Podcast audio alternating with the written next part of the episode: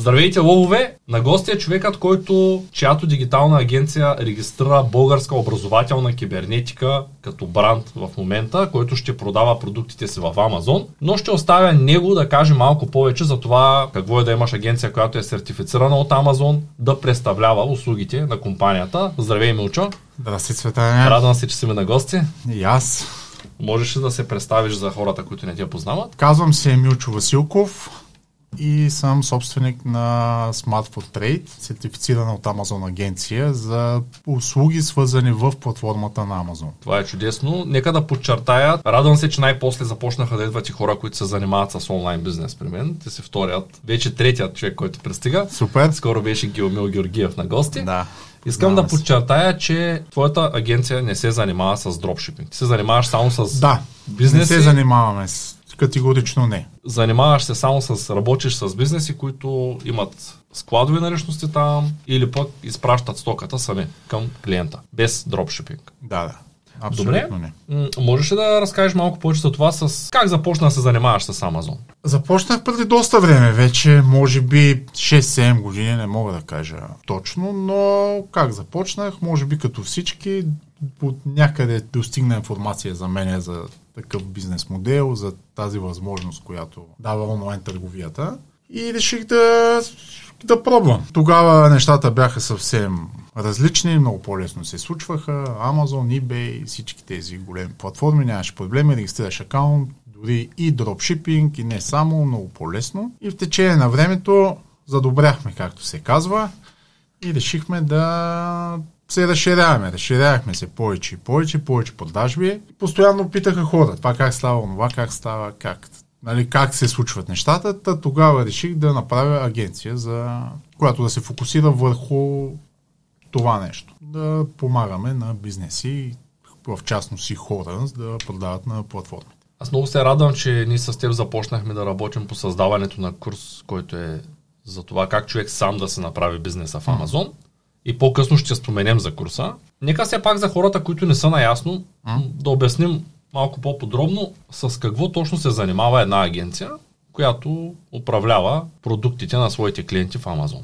Какви са всички дейности, които в момента се сещаш? Знам, да. че с много неща се занимаваш, включително и с регистрация на търговски марки, за което Това е последствие, да. Това е последствие на работа ни в Амазон, но като цяло една агенция, като нашата, която е full full account management оферираме. Значи ние може да занимаваме и сме запознати с всеки един аспект на бизнеса от Amazon, от а, създаването на продукт до рекламирането му, customer support, абсолютно всичко свързано затваряне на цялата верига с, а, в Amazon. Това какво точно се занимаваме е много комплексно. Ако вземем за пример нова фирма, която няма абсолютно нищо, иска просто да продава в Амазон, ние започваме от начало. Регистрираме акаунт, казвайки бизнеса в Амазон. Амазон не е едно място, Амазон е съобразен с законодателството на държавите, в които ще се продава.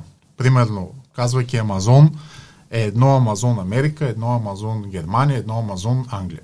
Има различни закони, различни правила. В зависимост от продуктите дали се изискват някакви документи, като за храни, за хранителни добавки, козметики. А ние локализираме първо продуктите на дадения пазар, което не е преко свързано с работа ни в Амазон, но го правиме.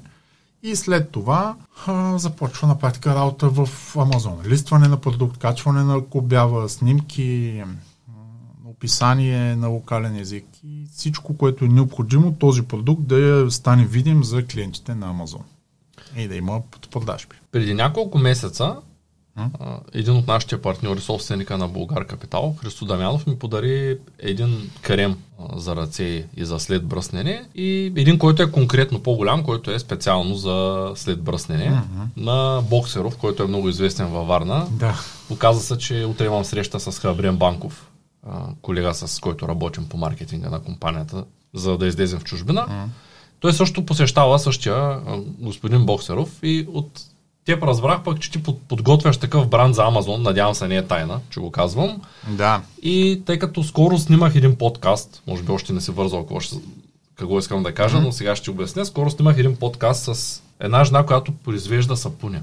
И тя ги произвежда само от пет съставки. И тя твърди, че през кожата ни сапуните са изключително, когато не са качествени. Козметиките Кожата са... е най-големия орган, нали така? С него... Точно така. И тя твърди, че то е така реално, но Да. покрай нея се замислих и реших да се изхвърля козметиката, която не е качествена. И преди два дни изпратих снимки, включително и на нещата на боксеров, които ти произвеждаш там. Тоест не ги правиш не ги произвеждаш лично ти, ами ги произвеждате в някакъв завод най-вероятно, който ги прави конкретно за него. Значи Боксеров си има, да, аз производството нямам. Лейбъл е, да. Да. И това, което тая жена, защото аз снимах различни продукти, сега няма казвам какви други, и буквално жената ми пише от, от 1 до 6, 3,5, това го изхвърли, това за букука, това го изхвърли и като снимах неговите продукти а, и остана една паста за зъби и неговите реално, които останаха там, където другите не ги ползваме, скоро отиват в кофата. И тя ми написа, невероятно, не виждам нищо лошо в този продукт, а, затова реших да му направя реклама. Не е платена рекламата, не го познавам, не съм го виждал на живо този човек. Един път го мярнах в видео на Христо Дамянов, но ползвам неговите продукти, които са ми подарък. Още не си ги закарал в Амазон най-вероятно. Обаче много ми стана приятно, когато разбрах, че всъщност ти също работиш по този бранд. И, когато го свързах с това, че бранда е качествен. Много производители ли ти се доверяват и ако не е тайна, нали, с горе-долу колко клиента можеш да, да комуникираш едновременно като капацитет. Значи относно комуникацията е доста сложен въпрос. Зависи колко време отнема една комуникация. С някои клиенти отнема часове, с някои само минути, нали? А, по принцип е доста динамична ситуацията в агенциите. По, по принцип като не само за Amazon, да кажем, но в дигиталните агенции, но а, имаме опит и капацитет с а, 40 клиента можем да работиме едновременно. А само с големи клиенти ли работиш? Зависи какво разбираш под големи, но не. Тоест може и някой с, по-малък а, бизнес да се свържи с теб. Да, да. Да му направиш проучване да му помогнеш да започне да продава. Разбира се, но всичко е съобразено с бюджети. Нали? Всичко е свързано с а, бюджет относно стартирането. Има някои бизнеси, които не са малки са и не са склонни да направят първоначалната инвестиция дори само и документално, за да отидат в Амазон. Значи те си мислят, че листваме продукти и продаваме, но примерно регистрация на европейска търговска марка се струва пари, регистрация на местните продукти, на продуктите по местното законодателство в Германия се струва пари. Значи те само първите са тъпки, ако не са склонни да направят разходи, с тях няма как да работим. Ти ми и помагаш. Да, и да искам. В момента да направя регистрацията на няколко наши марки, включително на A&Safe, на тая марка, която в момента нося като, като бранд. Това са очила, които аз много харесвам. Сам си ги сгубявам. Под сам имам предвид, че се внасям рамките от Китай. А, те са карбонови, тежат между 6 и 8 грама, зависи от модела. 6 грама са супер удобни и стъклата са италиански, премахват сината светлина. Вярвам лично в този продукт. Той няма кой знае какви конкурентни предимства. За разлика от, да кажем, палтата, които произвеждаме. Mm. Обувките, вече е готов. Моля колегите да изкарат първите прототипи на обувки от българска вълна вече са готови от вчера. Бу- Буквално си представил, защото нямам в момента да ти покажа, обувка, която е с родопското дяло отгоре, нали? т.е. с, Да. да. с този десен, пък отдолу е боса обувка. Много добре се получиха, между другото. Та, ти ми помагаш да закарам тези очила. Но нека да горе-долу за хората, които искат да правят бизнес, веднага след като напишат а, бизнес в Amazon в коментарите и погледнат първия линк в описанието, за да видят програмата на курса, който подготвяме, най-вероятно ще стартира чак октомври месец, тъй като няма и да е много кратък като съдържание, има и много неща, които трябва да, да обмислим, но да минем през целия процес, ако може, ти не си подготвен, но нека да минем за, с целият процес за пускането на един такъв продукт на пазара. Аз ще кажа това, което направих от моята страна до момента, а ти ще ми кажеш това, което ти пак после трябва да направиш, за да влезем в Amazon и да го продадем. Uh-huh. Така, аз веднага казвам, че имах една първоначална инвестиция от а, 10 000 лева, а, за да мога да купя рамки. За инвентар, за, За инвентар. тока и за продукт на практика. Да, Да, ти... купил съм кутиите отделно, рамките отделно, стъклата отделно, намерил съм кой да ги сгуби в България в случая. А, проверил съм ги дали са сертифицирани. Направил съм някакъв бранд на самата компания, като под бранд разбираме просто цветове и лого. Направил съм сайт, който се казва ansafe.com. Може да го видите също в линковете в описанието, ще го сложим и него. Пу- Пуснал съм ги в магазина на BogBG, ако някой иска да си го купи. Оттам си поръчаха някакви хора вече очила. Първо съм ги носил една година, между другото, за да съм сигурен, че са удобни. На всичките колеги подарих такива, които стоят на компютрите, говоря за програмисти и видеоедитори, а, за да сме сигурни, че все пак продаваме нещо, което както е при боксеров, нещо, което реално е полезно, помага, удобно е, не са чупи, не са разпада, защото не искам в Амазон негативни ревюта от първия ден. Да. Това е много ужасно. И да кажем, че... Това е критично ужасно, не е много ужасно. да, да кажем, че освен тези 10 000 лева за инвентар, които не са много, но аз наистина не рискувах. Заредих само от 5 модела очила. Значи те дали са много или малко за инвентар, зависи първо от стоеността на продукта и от а, много неща, нали? За да, някои за неща са малко, за някои са много. В твоя случай аз не мога да преценя да, много или малко. погледнах практично на нещата и заредих минималното количество рамки, mm. което на мен ми трябва за да получа добра цена и за да се заслужава да започна. Това беше идеята. После направих лого и така нататък, които няма да казвам колко струват, тъй като някои дизайнери вземат много, други малко. А, изработихме да, сайт. то е субективна, да. От екипа, който стана за един ден защото е на WordPress готов а, като темплейт. А, за няколко дена вкарахме стоките и така да кажем, че до тук съм, ако съм плащал и за останалите услуги, да кажем, че съм на 15 000 лева инвестиция. Сега, следващата стъпка, ако ще правя тия очила без, mm-hmm. т.е. да кажем, че сега стартирам, ще трябва ми някаква фирма.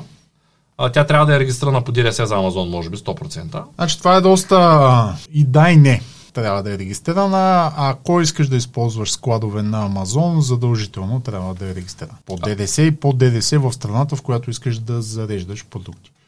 Което означава, че ако искаш да, да кажем за Европа, ако говорим за Германия, ако искаш да си в склад на Амазон в Германия, на територията на Германия, ти си длъжен да имаш немско ДДС. А не можеш да имаш немско ДДС без да имаш българско понеже си българска фирма и първо е българското след това немското. Добре, да кажем фирмата, тя се струва определени пари, пак относително е кой ти е регистрира и къде. Значи ние ако почнем да смятаме по този начин, да, фирмите има фирмата има цена. Ти можеш сам да си регистрираш, да, има нека държавни да не, такси. Нека да не смятаме фирмата като... Да, тя, не, да я споменем тя като... е разход. Да, но всяка една фирма, бъдейки по ДДС, ако смятаме и тези разходи, ако е Утежняваме нещата. А имаше четоводство. ДДС да. Не, има разлика да ги в... като да. пара. Тоест имаме, имаме продукция, инвентар, както ти го нарече, mm-hmm. имаме а, брандинг на компанията, регистрация mm-hmm. на фирма, създаване на сайт, а, някакви допълнителни разходи, които сега не се сещам, те са пренебрежими. После идва в повечето случаи, ако ще продаваме продукт, който е лично наш, трябва марка, регистрация на бранд. Колко струва в момента цялата услуга, това плюс таксите, плюс твоята работа, която е по, да кажем, регистрацията на един бранд. Значи регистрацията на един бранд, не искам да казвам цена, нали, твърда, но зависи от а, къде ще се регистрира. Да кажем, ако е за цяла Европа, има една цена. Нека да дадем има... пример с бранд в Европа. Някаква да. стандартна цена, разбира се, тя може да се промени във времето. А, регистрацията на търговска марка на територията на Европейски съюз има стандартна държавна такса, която е 850 евро. 850? Това вътре евро. не включва. Това, това е... не включва самата, самите разходи за регистрация, самите консултантски услуги, които са свързани с регистрацията, самото подаване на документи. Така че там не мога да кажа цена, зависи от Марките са разделени на класове, зависи в колко класа. Има адвокатски кантори се занимават с, с това нещо. Много да, зависи много от и от продукта. Първоначални проучвания, само лого ли ще се запази, текст ли ще се запази, някакъв патент има ли. Нали? Много е специфично. Да кажем, 850 евро е цената за запазване на търговска марка, която включва или лого, или, или текст. Колко време отнема този процес? Тъй като ние с българска вълна, извинявам се, с българска образователна кибернетика почти минахме през целия процес. Да. Колко време отнема от, при, при попътен вятър от, да, да. кажем, днеска ти кажа регистрирай Мога да го. кажа какво значи и попътен вятър. Да, кажи, да кажем, образно от, от началото, в най-добрия случай, и в най-лошия случай колко време ти е отнемало Значи то няма най-добър и най-лош случай, той сценарий е един, а относно Амазон обаче има няколко сценария, които мога да ги кажа, но а, търговската марка какво представлява? Подава се нали, запазване на търговска марка, но подавайки в Европейски съюз, Европейски съюз се подава през един портал. а, марката. Оттам отива всяка една държава по-отделно, да се запази и на местно ниво, нали? това означава цяло. Всяка една държава има отделни срокове за запазване, като най-висок, най-дългия е 6 месеца, което означава, че автоматично е 6 месеца срока за получаване на сертификат търговска марка в Европейския съюз. Тоест чакаме 6 месеца задължително, там където е 6. За да получиш сертификата. Но, както каза по пътен вятър, какво означава това? Пускайки една марка да се запази, да се регистрира, понеже има милиони хиляди марки, нали? има правила, по които това се случва. Не може да споменаваш а, в самата марка, не може да е изписано происход, примерно българска роза, да кажем, не може да запазиш така, такъв тип марка. А, не може да споменаваш доста неща. Материали, примерно, еко, био не може да има в самата марка, нали, защото това са неща, които се доказват в последствие с сертификати. Пускайки за запазване на марка, тази марка става публична и други фирми, марки имат право да я успорят примерно, пример, Adidas, Adibas, нали, пример, който е, ни е, ни е, е ясен. Ако пуснеш Adibas като марка, веднага Adidas ще ти успорят. Така че, ако няма оспорвания или оспорванията са незначителни, 6 месеца. Добре. Следващата стъпка е, искам да започна да продавам. Вече mm-hmm. идвам при твоята агенция, да кажем съм се направил целият процес сам, mm-hmm. имам инвентар, стока, сайт, Сайта не е задължително за продаж Амазон, но е препоръчително. Силно препоръчителен е сайта, да. Имаме, имаме вече цялата концепция, инвестирал съм го до тук и ти казвам, окей, аз съм производителя на тези писалки, mm. да речем, всичко съм се регистрирал. Mm. Какво правим от тук нататък?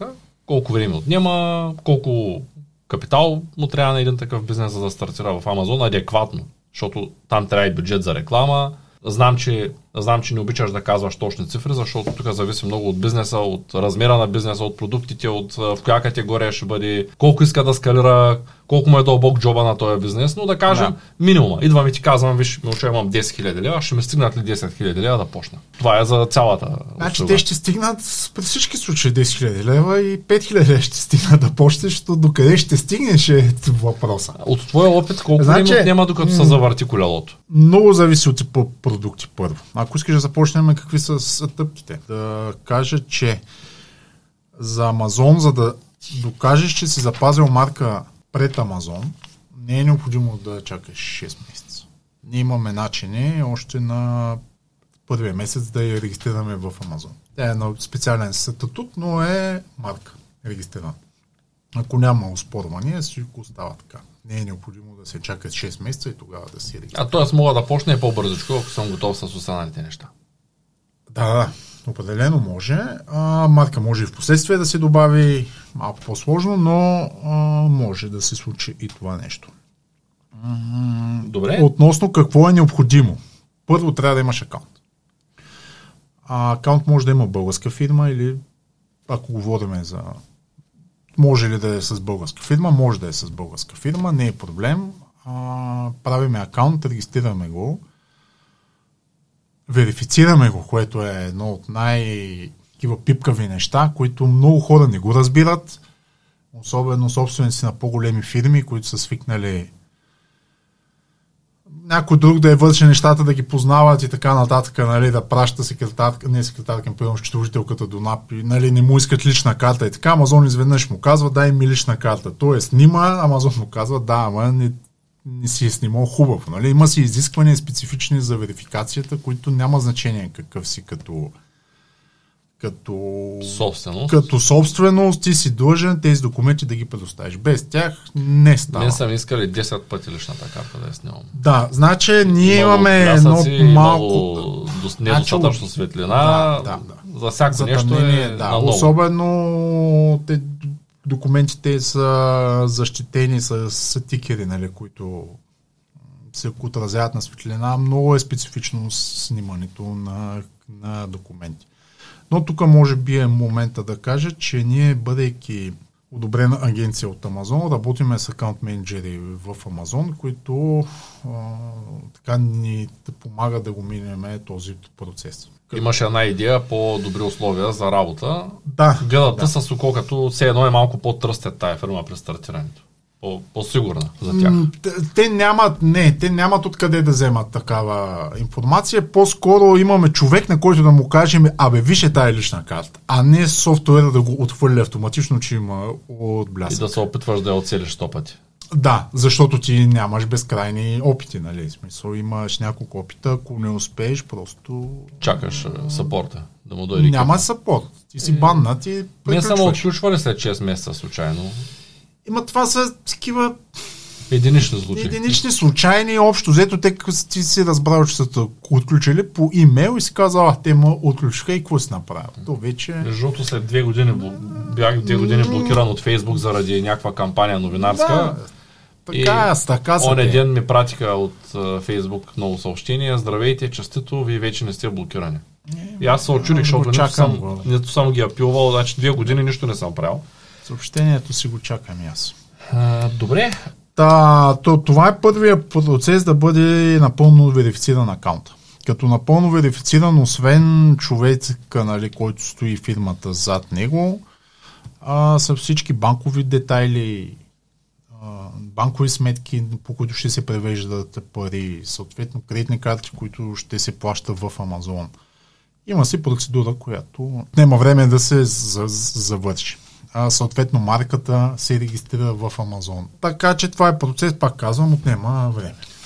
Колко време отнема от вече имаме продукта, всичко да. е регистрирано, ти си започнал работа като агенция, mm. да завъртиш колелото обикновено. За, говорим за нов бранд, нов продукт. Значи около 6 месеца някъде е периода, който да кажем, виждаме какво се случва на практика. Гаранция няма. Гаранция няма до толкова, доколкото няма. Няма гаранция твърде. И може да закараме 10 продукта и да тръгнат 5 или 2. Няма как да сме сигурни. Или нали, това е... Значи има как да сме сигурни, ще кажа така.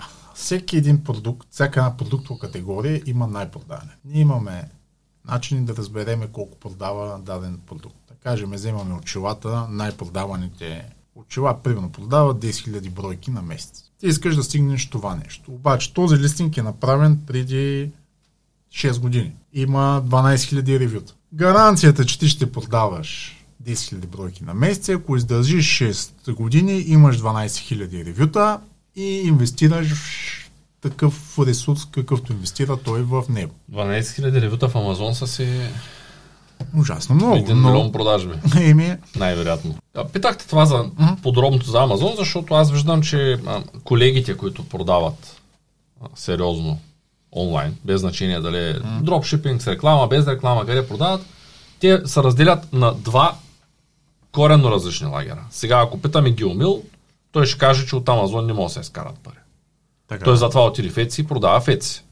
Така. А, нали, той е единственият човек, който аз познавам да е продавал в Амазон на, само на загуба. Нали. В същото време, ако ме питаш мен, а, имаше един период, в който дропшипинга вървеше чудесно. Ние сме изкарвали изключително добри пари от Амазон. Имаше момент, в който Амазон не отрепа с този дропшипинг. Имаше момент, в който FBI ми вървеше много добре. А в момента съм в период, в който нямам FBI, просто защото... Нямаш акаунт. Имам акаунт, Ангажимента, не го, не го не работиш. Го пипам, да, защото ангажимента да. е много голям по този акаунт и да, в момента да. нямам. Нали, ти хората Нямаш... се представят FBI, заради тия американските курсове. Значи много е да, изкривена представата. Вкарваш ни продукти, слагаш ги там и е... пиеш кафе на бали. Да. Си готов. Обаче да. следващия момент започва а, цялата дъндания. Да. И все пак аз затова съм си подготвил един въпрос. М? Да разкажеш малко повече за дънданията. Тоест, кои са най-често срещаните проблеми, които един бизнес среща в Амазон? най-често срещаните кои са. Да. Нали, а, аз съм имал безброй много да ми загубят пратката, това са бели къха. До да. да не ми изпратят парите. Тоест, какво ли не ми се е случвало през годините? Това са... И не е бял кахър, така и не е намериха тая пратка. А, зависи, да, за кои пратки, но ако да се върна малко по-назад, както каза други платформи, се върне малко в историята. Амазон е една Amazon, eBay, нали, те са първите първите глобални платформи, които дават такъв тип възможност за работа, тип маркетплейс. Ти си продавач, регистрираш се на платформата и си предлагаш си продуктите. Те тогава а, всички платформи приемаха. Всеки бизнес се разрастваше, нали, бум, давай, качвай листинги, така, така, продай. Тогава е нямало проблеми. Както казваш, дропшипинга върви, нали, всичко. Сега нещата са малко по-различни. Има разделение на платформите. Съвсем нормално е продукт, който е подходящ за Etsy, да не е подходящ за Амазон. Има не е само Геомил, както каза, имам и други познати, които казват Амазон не работи по този начин, който съм очаквал да кажем. Etsy работи по-добре, eBay ми продава повече. Както в eBay. Значи в eBay не можеш, в смисъл eBay е платформа за мен е тип авточасти, части за колета, джаджи и така нататък. Там, примерно, висококачествени добавки и козметика просто няма да се продават.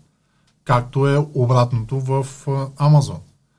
В Амазон, пълно никой не влиза в Амазон да си купи съединител на колата втора ръка. Нали? Там се влиза за съвсем друг тип а, продукти. Стилки може да си купиш, ама чак съединител. Да, смисъл аксесуари е нещо, да, но, но тип а, платформите, да, да, платформите се разделиха. М- така че си има платформа за Etsy, както казваш, много работи, много от България е много популярно да се продава там хендмейд неща, неща, които са специфични, готини, нали, оригинални. То в тая връзка тук трябва да спомена, че и курса за онлайн търговия с Геомил, където mm-hmm. със сигурност ще наблегнем на ЕЦЕ. Да. Те въобще не се застъпват с теб. Някой да не се помисли, че сега ще болваме онлайн курсове, които ще говорим едно и също. В твоя курс се говори да само за Амазон. Да. А в курса на Геомил най-вероятно Амазон ще го споменем като платформа за продажби. Тоест няма, да, нямаме как да задълбаем, тъй като там информацията много е, е Да, така че също е много важно, не всеки продукт става за Амазон както ти казах, хендмейт нещата, обикновено... Хендмейт нещата силно се препоръчва Etsy. Въпреки, че скоро се поръчах и не стелки, като казах стелки малко по-рано, от Амазон за колата, и бях изключително впечатлен от начина, по който мога да ги кастомизирам. Тоест така са направили платформата в момента. Преди време не си го спомня да го е имало това като опции, че а, буквално пипнах всичко. Цвета на стелката, на шева, на какво да пише, къде да го пише, да, как да го пише, от какъв материал да бъде тая стелка. Толкова сериозно и подробно го кастомизирах, чак не можах да повярвам, че това се случва в платформата им, защото преди го нямаше това нещо. Uh-huh. Имаше само отдолу едни item options и си избираш цвят и модел и купуваш. Да, а тук имаш направо лично го кастомизираш. Значи има... Амазон поддържа всичко. Значи, както казвам аз на някои клиенти, каквото рекламно има нещо по света измислено, ама Амазон го поддържа това нещо. А, вече въпрос на самия продавач може ли да го поддържа, защото, както казваш, че къстамайс на шеф, нали, ти самия продавач това нещо е дължен да го поддържа. Тия хора със сигурност продават много по-малко ще продават в Амазон, отколкото в Etsy. Говорим за а, стелка да. по поръчка, с цвят по поръчка, с шеф по поръчка, размери според колата и Точно, хиляди, хиляди да, такива да. допълнителни. Да. Най-вероятно там техния пазар предимно е в Etsy. Но очевидно... Но си поддържат и канала. Но успях да си купя е стелки, защото в Etsy не ги намерих. Какво направя? И си ги купих от Амазон. За мен няма значение. А, като клиент Амазон ма пазят. Даже мисля, че ма пазят по-добре, отколкото всички други. AZ клиема там е... Значи за Амазон, да, клиента е много Добре. важен. И всички клиенти, всъщност, от, на платформата, те се водят клиенти на Амазон. Те не са твои клиенти. Ти като дойдеш на платформата като продавач, те не са твои клиенти. Амазон ги тълкува като клиенти на, на Амазон. Ами то така би трябвало и да бъде. Защото ти си клиент на платформата, а те са клиенти на платформата. И следователно, Това те не е са так, твои клиенти. И така е така. Въпрос, въпрос на гледна точка, както се казва. Ами, сега чета в момента едни материали за психология на бизнеса mm-hmm. и точно в тия материали намерих тази информация, че ако ти имаш служител така. и твоя служител работи с клиентите на твоята фирма, uh-huh. а, служителя всъщност е клиент на теб, защото получава пари от теб. А клиентите на фирмата всъщност са... С клиенти на фирмата. Да, но за служителя те не са негови. Той е клиент на теб, а те са твои клиенти. И тогава, когато ти му кажеш, защо не пое отговорност това с тези клиенти го обърка, а, той не се чувства отговорен там защото той ти е клиент на теб. Малко така се случва в психологията. Та, И Да. Амазон горе-долу така го тълкуват. Те реално казват, ако ти загубиш, т.е. твоя продукт е некачествен, да кажем, тая чаша или нещата, които продаваш, ако тя е некачествена, ти губиш нашите клиенти. Т.е. клиентите на платформата. И затова се Да, те са недоволни от Амазона, не от тебе, от твоята чаша. Между другото, масово, масово клиенти, 90 и нагоре процента, те не знаят, че си купуват нещо от търговец. Те знаят Амазон. Те не знаят Sold by Amazon, да Те кажем. не знаят, примерно, купувайки си тази чаша, влизайки в Амазон, търсейки продукт, чаша за вода с еди каква си, масово клиентите купуват, си мислят, че купуват от Амазон. Те не знаят за ABA, те не знаят за, че тази чаша може да е пет човека да я продават една и съща чаша, нали? Тези неща те не Нямат знаят. идея за байбокса, как се Нямат печели и идея, какво се случва. да. Той минава на тиска купи. Да. Амазон доставя в пакет на Амазон, който е с логото на Амазон. За клиента той си купил от, от Амазон. Ако иска, ако има някаква претенция за продукта, той пише на Амазон. Амазон си има къстама support, те си му отговарят и така. Това е основната причина, поради която аз спрях да продавам там активно, че а, те, те вървят към комунизъм. Малко по малко, нали, ако нещо се продава много добре, то пък взема, че много, много радикално звучи, но да. Да, малко по малко, ако нещо случайно се продава повече от нормалното, се появява Amazon Basics и го избутва. И това нещо съм го забелязал Значи, през имаме, годините. да. Те направо се свързват с компаниите, които про- продават. И то отрепват. Почнат ли Е, да го продават. компанията не е, защо? Но по принцип Таксите са много големи в последно време. Всяка, на всяка година, не знам дали точно, но на, на някакъв период от няколко години таксите са все по-високи и по-високи. за Вече кои такси? за всичко, което компанията взима като такса. Колко процента е в момента е, общата такса в Амазон за продажбата на продуктите, като махнем рекламата? Може би ти знаеш Значи с по-голяма таксите пак са... зависи категорията каква е, но Категорията, да, но да кажем масово е 15%. 15% от а, транзакцията. плюс склада, А, склада е Плюс доставката. отделно, там вече е на база тегло и обем на продукта. Зависи. Но това е най-ефтиният вариант, ако го съпоставяш с корейски фирми, с а, FBA ли? Да, услуги, нали, други. Ами в Америка е малко скъп, обаче в Европа знам, че е доста ефтина альтернатива. За Америка има много по-ефтини филфилм центрове. Ами,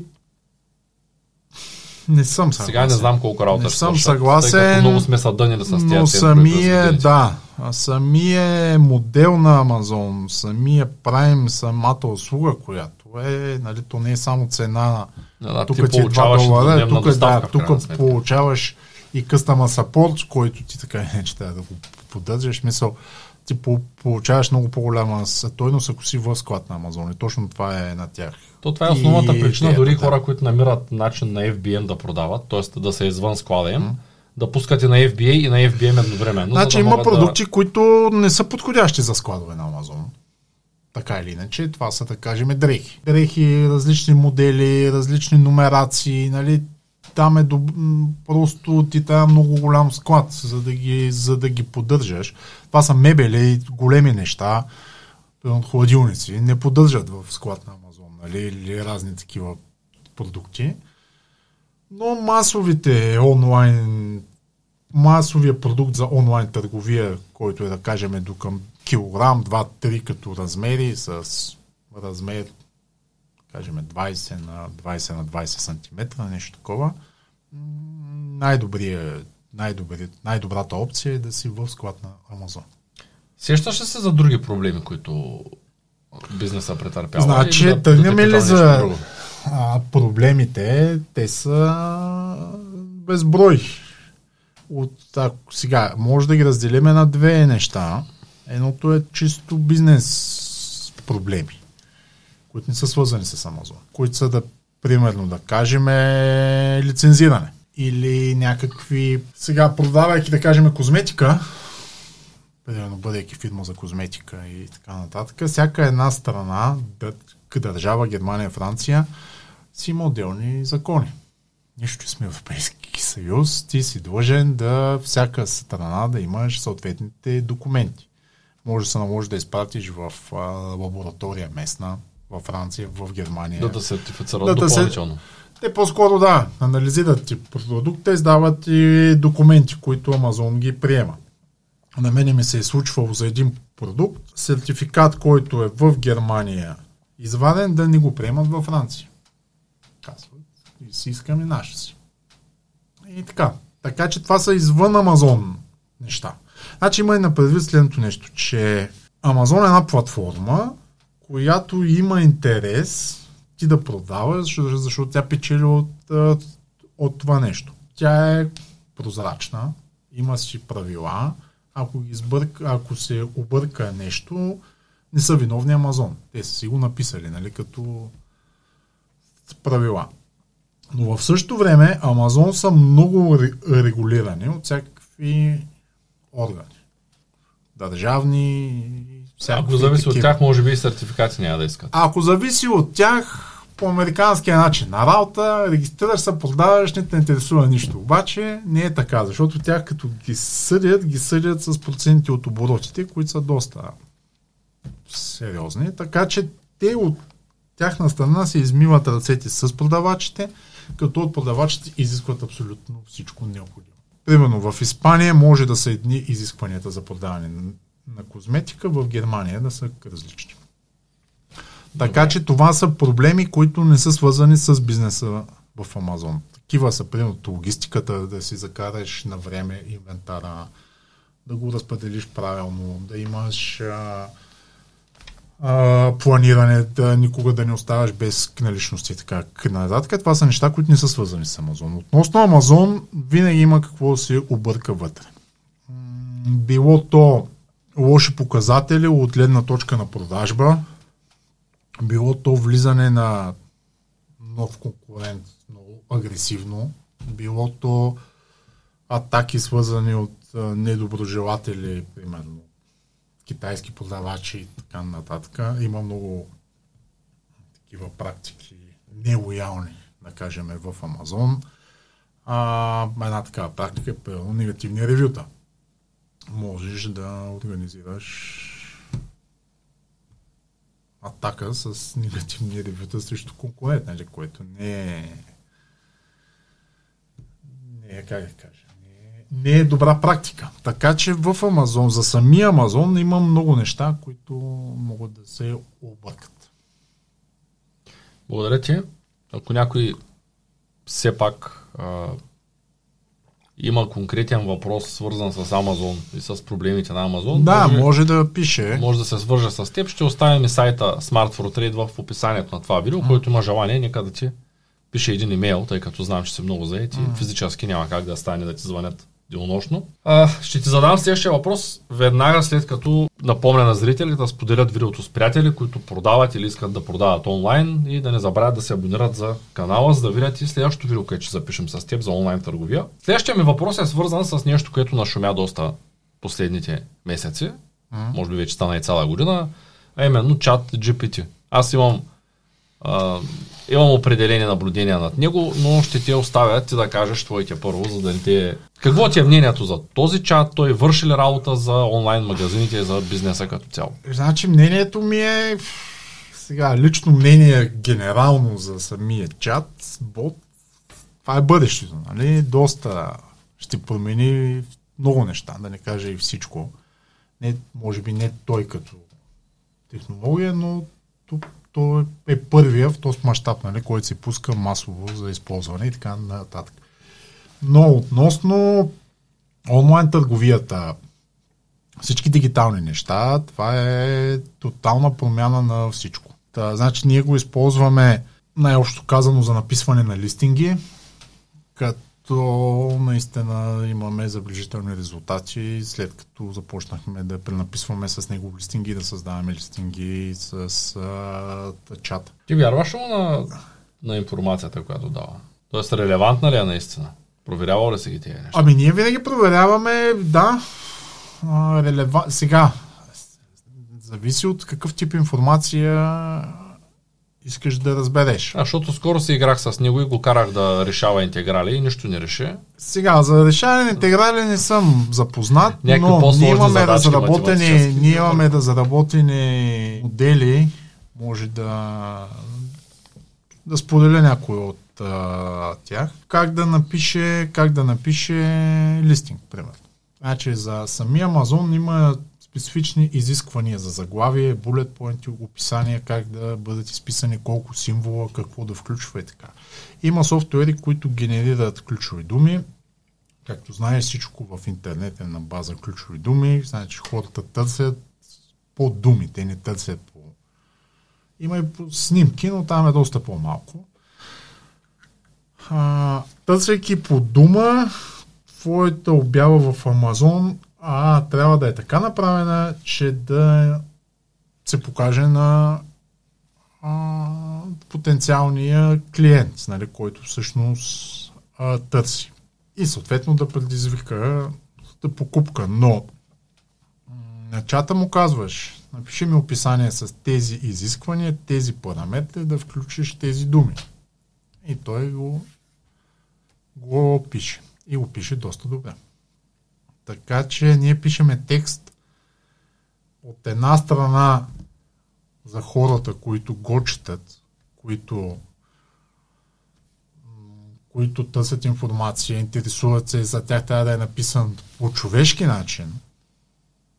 А от друга страна текста също е оптимизиран за машините, за да може да напишеш очила, еди какви си, и ти да излезеш там.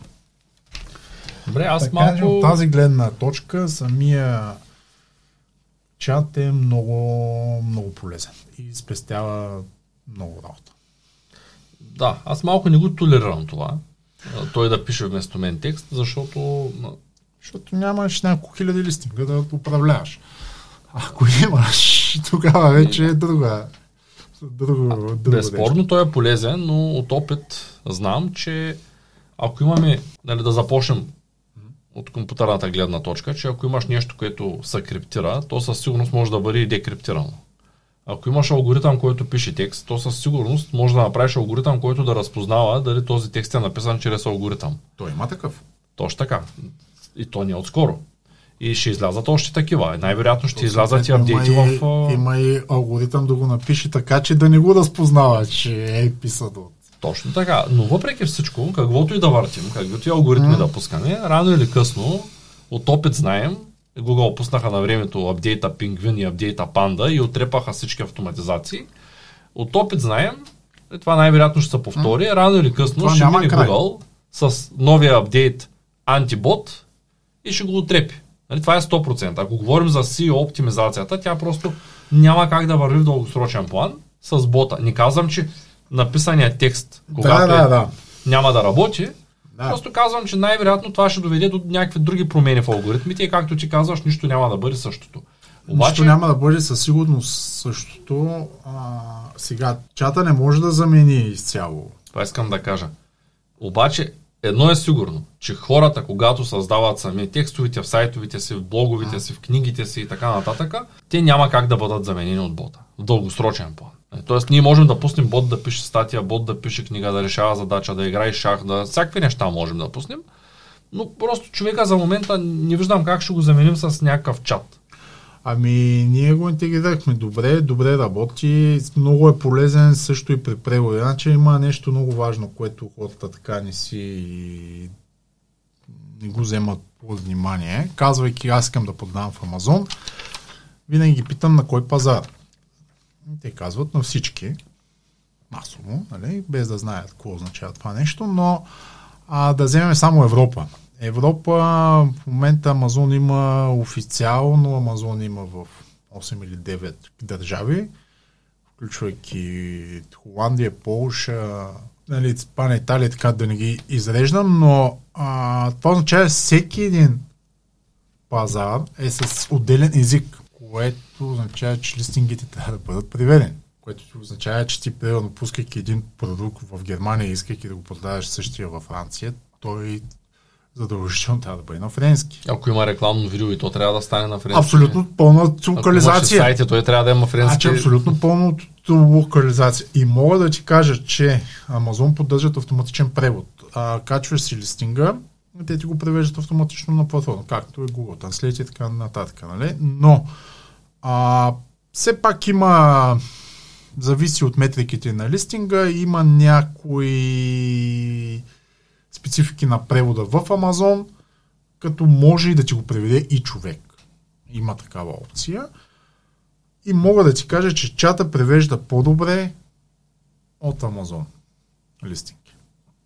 Защото, а, примерно, да кажем, немски листинг, ти казваш преведи го на френски, не само преведи го на френски, има си алгоритъм, който той да изпълни, той ти дава текст, който е по-добър от а, автоматичния превод на Амазон, което е плюс за мен.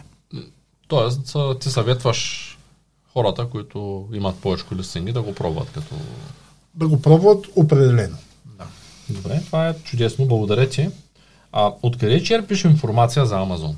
Това ми е и последния въпрос за този подкаст и ще поканя отново, тъй като имам много, много, много въпроси. Добре. Но, искате ли още подкасти за Амазон? Напишете го в коментарите.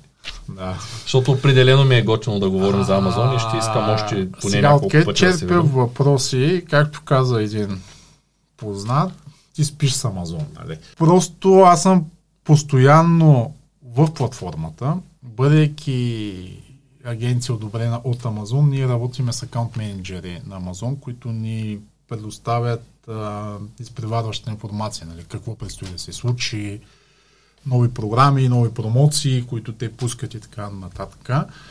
Так, ходейки по събития, свързани с Амазон. Така че информацията е навсякъде около нас. Просто аз откъде четпе, четпе от, от много, от много различни места. източници. От различни източници, като с времето съм си намерил правилните източници. Един е директно от Амазон, който, пак казвам, имаме акаунт менеджери, с които работиме.